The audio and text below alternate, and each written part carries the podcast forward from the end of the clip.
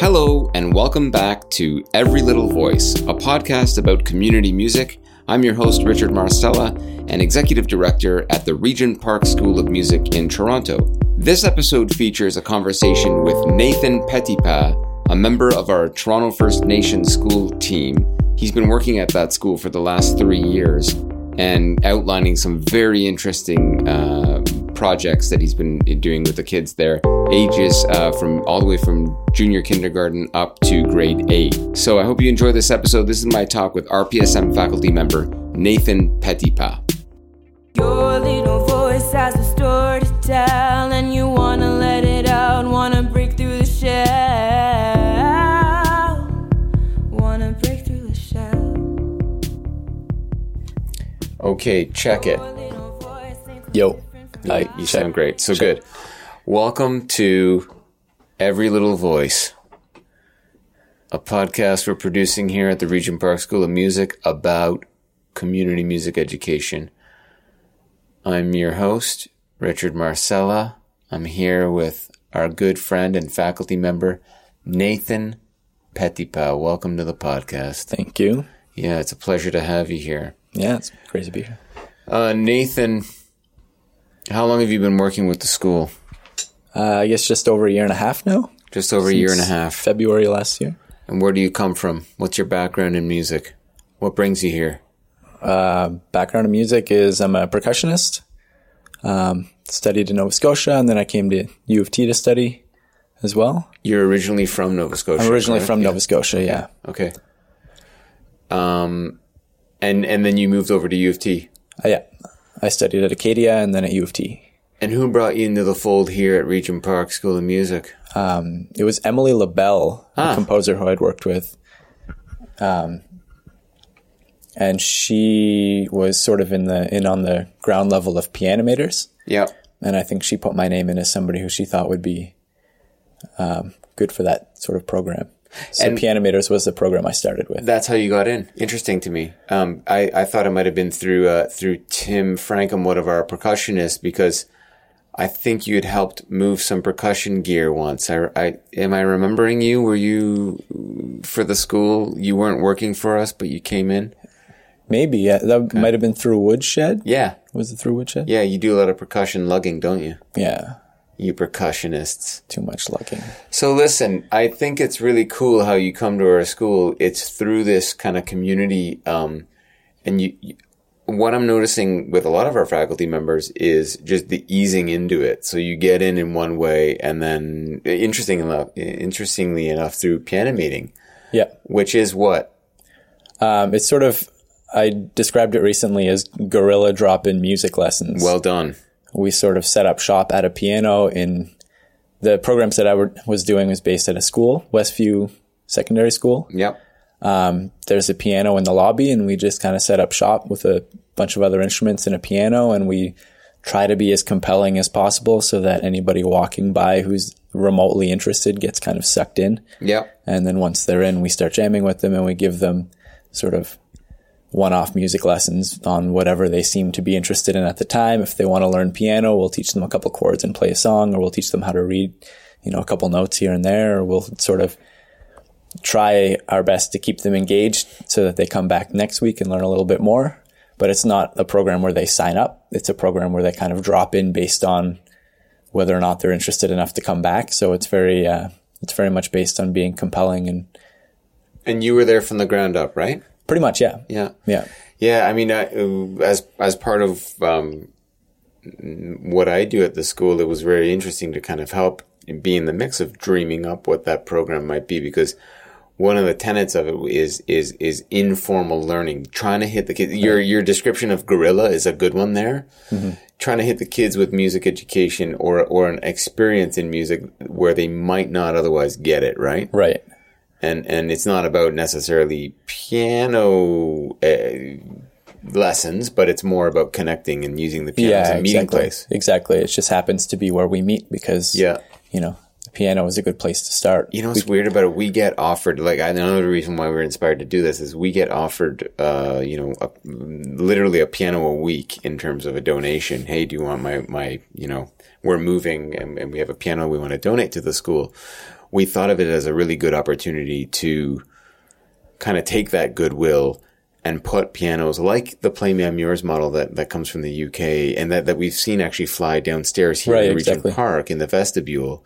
You put a piano in a, in a quote unquote weird place, good things start to happen. Yeah, it's pretty common to walk by that piano and have somebody just off the street playing it, Yeah. which is great. It is a Good to beautiful, it is a beautiful thing, and um, and so what what are some of the things you've learned, both good and bad, in terms of your last year and a half, and maybe with the if you want to start with the pianometers as a as a starting point, um, in, in trying to bring a, an alternative program like that to life. Oh well, um, that's a loaded question. There's a lot.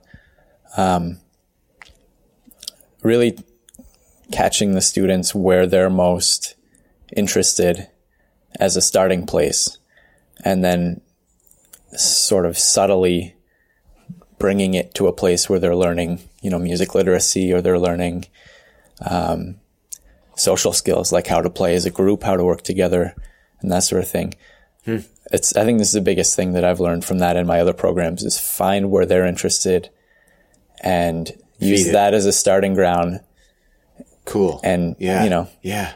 Well, doesn't that make sense? subconsciously yeah subconsciously lead it to where they're actually learning what you want them to be learning Yeah. but if you start by you know force feeding them whatever they're obviously not gonna they're not gonna respond to it as well as if they feel like they came in with agency and said I want to learn this Right on. and then it turned into whatever you wanted it to turn into but I saw a video that uh, one of our colleagues, Zebulon, had had sent, uh, which was piano accompanying theremin Okay. out, there, out there at Westview. So you guys are really doing everything from ukulele to to pop tunes to experimental stuff, eh? Yeah, and Zebulon's great for that because he has a you know garage full of weird instruments, and he's Yeah. more than willing to bring Yeah. an electric drum kit one week, and then a theremin another week, and then you know whatever he should happen to have garbage can drums. He brought it. He and I brought a tankophone one time, which is an instrument that he made, and it's a approximately tuned octave of empty fire extinguisher tanks Amazing. that you just play with a you know a bolt and it's very abrasive but very wild and compelling and we had the uh, the lobby just jam packed with students who were like what is that can i play that Let's um, I believe we have a recording of that. Let's play that now. Amazing, right? Like this is uh, so that's kind of. I'm, I'm assuming that an experience like that excites you as it, as much as it does the kids, right? yeah it's a lot of fun i mean mixing it up as much as possible you kind of get more excitement out of them and that feeds your own excitement and you inspires you to go in different directions with it right Yeah. One thing I've noticed about your teaching with the school is you've really come on uh, in a way and formed really great teams. Like we, we spoke about um, Zebulon, but it, it's it also goes beyond that collaboration in terms of well, you, you guys are growing something really great with um, with Heather and with uh, with Jasper. Uh, Jasper in terms of the Toronto First Nation School. yeah that was my second that? program Yeah, let's the talk second about program that. that i got into Well, tell me, tell me about that. How that's kind of evolved from year one to where you're at right now, because I've seen a beautiful evolution there, and, and and that actually inspired me to call you and say, let's talk about it here with the microphones up. Right. Um, year one was um, was pretty intense. It was we did I think eight or ten weeks Yeah, last I mean, year at the end of the year. Yeah, it was, it, we started it in April of 2014. 2015, April of 2015. Yeah, who's counting? Who's counting? So, but I mean, uh, so yeah, it was 2015. Pardon me. And Nathan, you came on board with this team of four, reaching about 98 students at that time. It was the entire school, right, from K all the way up to eight. Yeah, exactly. And the model that we started with was we had it's called Nonsense Orchestra, and we had a room full of you know mismatched instruments, and we thought we would spend the eight weeks or ten weeks or whatever it was exploring all of these different instruments through. Um, we would sort of give them a lesson on each individual instrument, teach them how to hold a trumpet, how to get a sound out of a trumpet, and then give everybody a chance to play a trumpet. Now, did you feel um, inhibited as an educator bringing that to life, not having the comp? Do you have confidence on a trumpet? I Not remotely. Okay, amazing. Not remotely. Now. Heather does. Heather does, So the, yeah. the team was formed in a way that you would complement each other, but were there times where you you were feeling uh, equally vulnerable to the student? I would say almost all of the time. Amazing. Yeah, because we have this, you know, this room of mismatched instruments, and after we had gone through the process of introducing them all to each individual instrument, we started putting it together in ensembles and doing sort of conduction games where we would give a certain signal that would that would refer to a certain way of playing, like a hand gesture or something, and So we that's would kind con- of shape what- them. That's conduction for those listening at home that Yeah. might not know the term. It would be like if I, if I, what's an example? What's the most basic cue you might give? In con- Absolute most basic one would be if we raise our hand really high, it meant play louder. If we go lower, it would mean play it softer. So I this see. like spreading your hands wide, I guess, would be loud. Really close together would be soft. And then that way we can kind of shape how they play without them necessarily having a lot of technique because that was the issue that we were running into, like you were saying, where I don't play violin and none of the others on the team play violin. So we were more than happy to introduce them to the violin, but Yeah. we had none of us were willing to pretend like we knew what we were talking about in terms of technique or you know teaching them how to properly play the violin. Tell me, the, uh, like before we go any further on that subject, though, is is that an issue to you? I mean, the point of a school like ours is is um, you know I get asked this question quite a bit as a community music school, how we might define what we do. I'm wondering how how do you grapple with that balance of excellence versus engagement and well I think the two go hand in hand actually but you see what I'm saying you see kind of see where I'm going absolutely, with that absolutely. Absolutely. And it's, I mean, I battle with it a lot because I, I want to teach them technique and I want to teach them theory and I want to teach them how to really play the instruments really well. yep But obviously that doesn't engage everybody, especially considering I don't have the ability to teach violin in that way or trombone in that way or trumpet in that way. Right. Um, so you're almost t- teaching an, uh, more of the curiosity. You're, you're trying to get them hooked in in many angles and many ways, and then try to feed that. If if if a virtuoso comes uh, to the violin, you can kind of smell it, look at it, and go, "Okay, I'm going to try to feed this or or steer them Yeah. in that direction." Yeah. Or, you know, I mean, yeah, it's an guide them to the school itself where there's an actual violin teacher who can actually teach violin That's properly. right. Catch the pass, right? Yeah, exactly, exactly. Okay. So that's where we kind of ran aground last year. We had these eight to 10 weeks, and by the end of it, the kids were, you know, they enjoyed, for the most part, going through and exploring these instruments, but also by the end of it, they kind of had this feeling of what's the point? What are we actually learning in all this? Mm-hmm. And that was something that we really came up against hard by the end of it. Because How did you um how did that come across? Like was it evident they were blatantly asking what's the point? Yeah, Yeah, yeah, yeah, actually, there- at there was no- times, even no the teachers at it. times, Okay. the, the other teachers from the school. Well, convincing the homeroom teachers is part of the game when you're doing alternative music education. Yeah, There's no- exactly. yeah. So this past year, we did things totally different. We met beforehand and really sort of shaped the direction that we wanted to, the year to go. So, the we, team, the teaching team of you, Zebulon, Heather, and Jasper, Yeah. and and our admin staff, I think we, you really kind of honed that. You said if we're going to be with them from September to June, we best have a a good a plan, right? Yeah, that- that's kind of how it went. exactly. So and, okay, and we wanted to sort of keep the idea of the nonsense orchestra being, you know, free for exploration because that's sort of the mandate of the whole program. Mm-hmm. But we also wanted to teach music literacy skills through that so that they had a sense that they were actually developing and growing as musicians and oh learning man, something. every week you seem to have a different plan. Well, I, I that's kind of the name of it because we had to make it something that we could um, keep them compelled with. And if we sat and clapped rhythms for an hour every single week, by the end of the second week, they'd throw their hands up in the air and be like, "This is dumb," you know. So, high level, what were some of the th- the overarching things that you looked at? Uh, right off the top, we started with rhythm reading because we thought if we could get them reading rhythms, then we could get them playing together in an ensemble fashion. We could get them playing a pattern together over a longer space of time than just making noise. Okay. And through the prior eight weeks, you knew a lot of these kids, and they were recurring. Like they, they, you met them up again in September, and it was Yeah. like you had a relationship that was already growing, which is yeah, really it was, important. was very helpful. Definitely, Okay. definitely very helpful. Um, and also the the point of teaching rhythm right off the top is that we didn't necessarily need to teach them how to hold a violin or how to you know how to set up a clarinet mouthpiece because we could just have them clapping these rhythms, and that's something that all of us could teach with confidence, and we could all help them with with confidence. So we started with, you know, we're going to teach them how to read rhythms, and we're going to teach them how to. We're going to continue with the you know, conduction exercises that we were doing and the Were they graphic conduct- scoring exercises that we were doing. Were they conducting each other? Yeah, totally. That we had them conducting each other with these signals, and we, we we got into drawing graphic scores for them.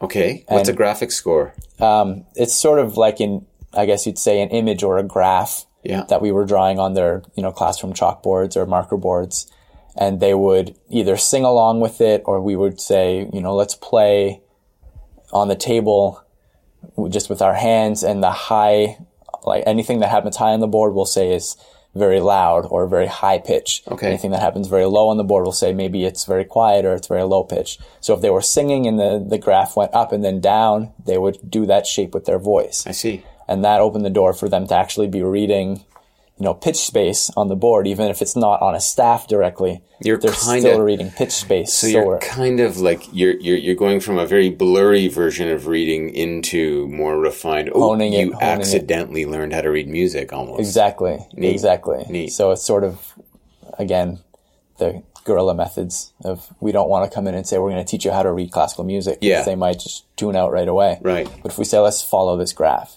and it also opened the door for their input too because then we're like okay now you understand the concept of it who wants to draw one Yeah. And then, of course, they would come up and they would love doing that. Just, you know, draw a graph and then they get to conduct their way through it. So they're composing their own music. They're composing their own music and conducting it in a very rudimentary way. Yeah. But it's still giving them agency over creating music and guiding their classroom through it. Um, we we have recordings uh, from what you did at the end of the year w- with Toronto First Nation School, right? Yeah. That you you you shared with us at the end of the year, and I was blown away. And and uh, I think now is time. Why don't you introduce one of those recordings now? Which one do you want to start with? It's your world, Nathan Petipa. Okay. So we did a handful of different programs with What was your favorite? Or don't say that. Which one would you like to queue up now?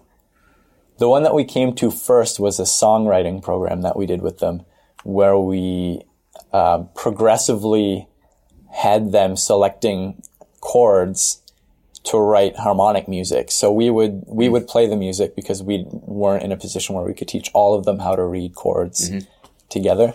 But we did a series of exercises that gradually got more and more specific in terms of which chords to place next to each other for certain harmonic passages. I see. So it started off, we had a list of all of the major chords. Yeah. And we said, pick whichever major chords you want, and we'll play your succession of chords, each chord for four beats, and you'll just get a sense of it. You'll get to hear what it sounds like. So, of course, when you have all of the major chords and you're picking randomly, the first two or three sound amazing, mm-hmm. Right? Because it's. Yeah. it's, it all sounds very you know, harmonious because they're all major chords and Right. they're pleasant, but they move in ways that don't really make a whole lot of sense. So it's kind of surprising. Ah. And at first they were loving it. Like, oh, this is great. And then by the fourth or fifth one, they kind of were like, wow, they all kind of sound the same, don't they? We're like, yes, they do. Why is that? They're getting to it. They're yeah, figuring it out. They're starting. Yeah, they're starting Yeah. Uh-huh. to realize why does it all sound the same? And then we came to the conclusion that well, if they're all major chords and there's no rhyme or reason as to what the order is, Yeah. then it's all going to end up sounding. You know, it might sound cool at first, but if you keep listening to it, it all kind of sounds the same. So then we threw minor chords into the mix, Okay, okay. and they could pick between a major chord, which we demonstrated for them, and they all said, "Oh, it sounds more happy." Yeah. and a minor chord, which they said, "Oh, it sounds more sad," or you know. And you submitted it. You gave us that. Well, I'm getting to that. Okay, we, okay. We sort of went through this with major and minor chords, so they could Yeah. choose whether they wanted, you know, they could choose the mood that they wanted. Did They wanted this part to be happy and this part to be sad. Right. They were more happy with that, and then we honed it further to get them to. We had like a circle of fifths of major chords with a super circle of fifths of minor chords superimposed on it. Oh, whoa. So that the relationship from one chord to the next was the movement of one note Uh huh. right? So Uh-huh. uh, say you start with a C major, the next chord to it would be an E minor. So one note moves and it becomes a minor chord. Uh-huh. And the next one to that would be a G major. So only one note moves. So then they get to choose, you know, So it's almost a wheel you created. it's a yeah, wheel, okay, yeah. Okay, It's a, a chord progression wheel just based Right. on two circle of fifths. Right. But then they could not only choose the mood by major or minor, but they could also choose how um, distant the chords sound. If they wanted a smooth transition, they could just go by one step. If they wanted a mm. really disjunct transition from one chord to the next, they could jump across the circle. Okay. And so then they get, had a little bit more agency, even if they weren't totally understanding what was going on.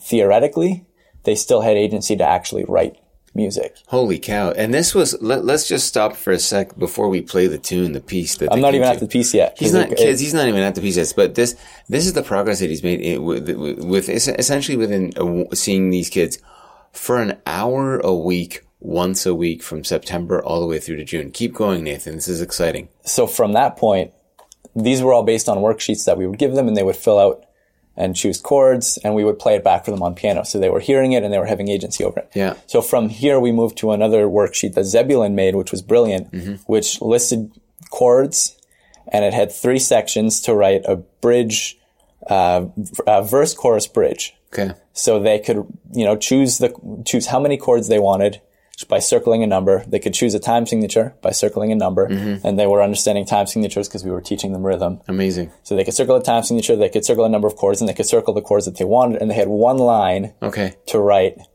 whatever line of text that they wanted. Oh, so they were writing a song. So Okay. in previous weeks, we had done uh, request hour where they would request a song and we would analyze it for them and pick it apart and show them why it worked and Wow. why it made sense and what the structure was. So we would show them what the bridge meant, what the chorus meant, what the verse meant. And we did that over the course of a number of weeks. And then we got to the point where we're like, okay, now we're going to let you write. So you guys know what a verse is. You guys know what a chorus is. You guys know what a bridge is. You guys know the harmonic language and the rhythmic language, at least on a very rudimentary level. Yeah. Not like they couldn't, It's a building block. it's a building yeah, block, Yeah, yeah, right? yeah. So they now felt like they knew at least enough of it that they could piece together their own song based on this worksheet that Zebulon had laid out for them. Okay. So they would just write one line of text and the lines of text were absolutely brilliant. Give us an, an example. My favorite one that we had was How Many Food, How Many Food 85. How many food? How many food? Eighty-five. And that's the song that maybe we could play. We've got a recording of them doing it. Okay. Um, Here it comes now. How many food? How many food? 85. Toronto First Nation School. Collaborating with RPSM. Here it comes. Well, yeah, that was as bonkers as you said it was going to be. Thank you for that, Nate. Of course. Um, and, and, and one of the other things was the soundscape thing that you'd, you'd done. Do you want to talk briefly about that? Yeah, of course. So we were getting toward the end of the year and they have, at the end of the year, they have their powwow and they present what they've been working on through the year as part of their powwow. So Yeah. there were murals from their art classes that they had done and they had asked us to present something. Okay.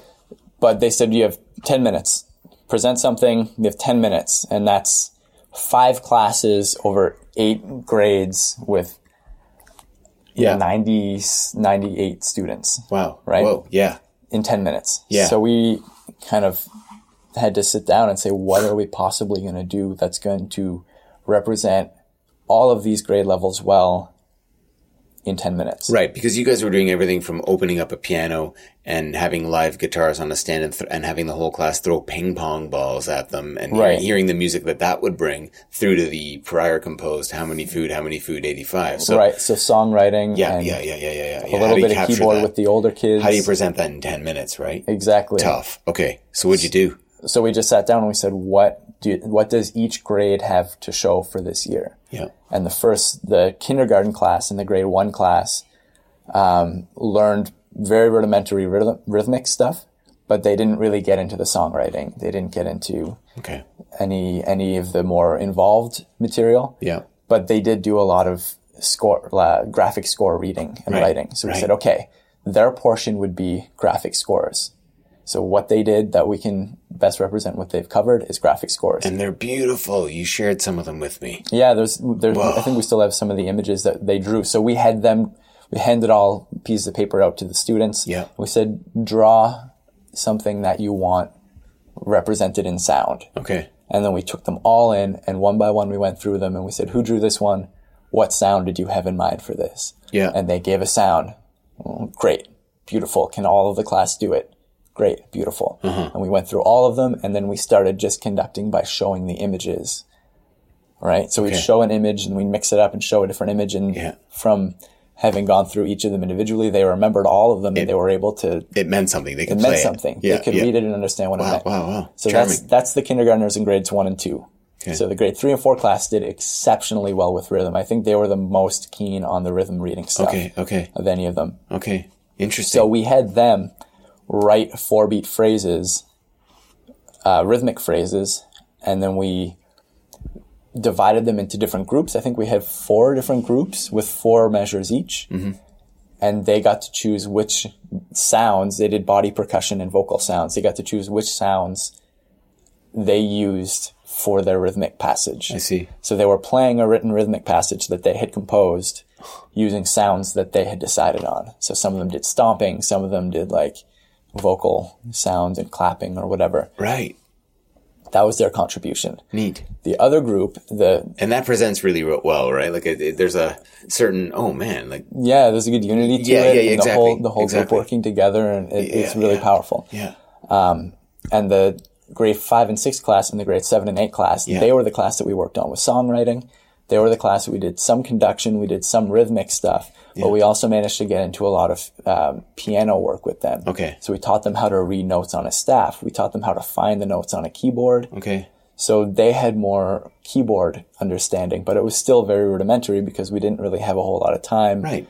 to really get, you know, 20 some kids or 30, 40 some kids among the two classes Okay. all proficient on keyboard. So what we did is we wrote a piece. I wrote a piece that was a wash, A wash. a wash. It was, um, there was a three different voices. There was a high voice, the low voice, and the middle voice. Yeah. And each voice had three different, chord, three different dyads. So three different two note chords. Singing voice or playing voice here? Playing, Playing voice yeah, on the piano. playing on, the, keyboard. on the okay. keyboard. Okay. And it was written in such a way that no matter how you combined Yes. Any of these three voices on any of their three parts, it would still sound kind of cool, Good. right? Yeah. But it wasn't something as simple as just, you know, putting it all in pentatonic or putting it all in C major. The old Carl Orff. Uh, yeah, then the wash would get, the, the wash would get a little bit Yeah. kind of dull. yeah. You know what I mean? Okay. Okay. So I wanted it to be something that was really interesting to listen to. Cool. Cool. Cool. It that had some variety. yeah. but that was still simple enough that they could play it. So then what we did is on the board, we would put high, mid, low, and a number representing one, two, or three from their three parts, Okay. right? Okay. Or zero for not playing. Okay. So say if I wanted all of them to start on the first part, on high, mid, and low, I would put one, one, one, Yeah. and then I would give a downbeat. So Yeah. we, we taught them how to, you know, Cue it. give and receive like a, a cue, a downbeat cue, yeah, yeah. and they would all start on the keyboards on a really sustained sound. So Right. maybe they had like synth voice or Right. synth organ Right. or, you know, synth strings or something, just something that had a lot of sustain Yeah. so that it made this like wash. So we give a cue for, we write what number we wanted them to play from their individual voice because everybody was assigned a certain voice and a certain range on the keyboard Yep. and we'd give a cue and they would all start to play and then we would erase it write down the next one give them a minute to find where their next notes were because Okay. it's important that they had a chance to know where they were going next Yep. and since it's a sustained part they could keep their fingers on the keys while looking for the next part right they didn't need to be doing anything Uh-huh, Good one, super good one. intricate so we'd give them the next uh, the next instructions of which part to play Yeah. and then give them a second, give a cue, and they would all shift together. And once they all got used to reading this sort of language, we started being able to say, okay, now who wants to conduct it? So then what we did on the overall piece was we started with the wash, Yeah. and then we just alternated between the graphic scores for the younger kids, Yeah.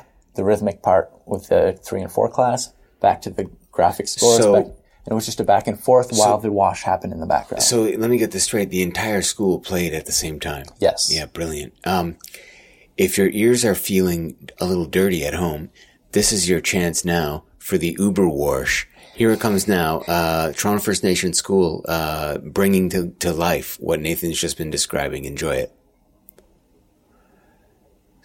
Wow. Blown away by the work that you guys achieved. Uh, and congratulations to you and all of those kids for, for, for making that happen. It's, it's one of our, our finest this year, I gotta say. Oh, thank Um, you. Thank Nathan, Nathan, what is? Give me one story of a of a child from that school who, who you felt impact was was was impacted or who who just changed over the year. Like I, I really saw like when I was at the powwow, I noticed all those kids coming up to our team, you, Heather, Zebulon at the time, and even asking for Jasper, giving Heather hugs. You know, it was evident just physically seeing how much these kids had bonded with you guys and, and, and the music that you made is really inspiring. But can you give me one story of something that stuck with you? Uh, we had one student at the end of last year, at the end of our first year, Yeah. who disliked the program so strongly that he stormed out of our last class and said, I decided that I don't like music and didn't want to take part. Yikes. And by the end of this year, he was really excited about playing piano and he was really strong. He was easily one of the stronger students in the class. He was able to read the notes really quickly from the staff to the keyboard. He had a great coordination in terms of being able to play through different chord progressions. Mm-hmm. Head and shoulders, he was, he was really keen above most of the other students. You gotta love that. And yeah, from last year where he decided he didn't want anything to do with it to this year where he was actually very keen and actually and very good. I think he was able to able to hold his own on the keyboard for anything that we had thrown at him. Right on, right on. That's so great to hear. I mean, that's the the, the ultimate um, fear of any music educator would be, I don't want to make music for the rest of my life. Yeah, it it's like, pretty oh my gosh, oh my gosh, awful. oh my gosh, right? So great to hear that that's that that's happening, and we're and definitely seeing it and hearing it. And um, well, thanks thanks for sharing your stories today with us. Thanks for having me. And uh, and yeah, stay tuned next week when we share more stories from our community music school. Goodbye. Thanks again for listening to Every Little Voice, a podcast about community music. My name is Richard Marcella, and we'll see you again next month as we highlight another one of the many amazing stories found at the Regent Park School of Music in the city of Toronto. Bye for now.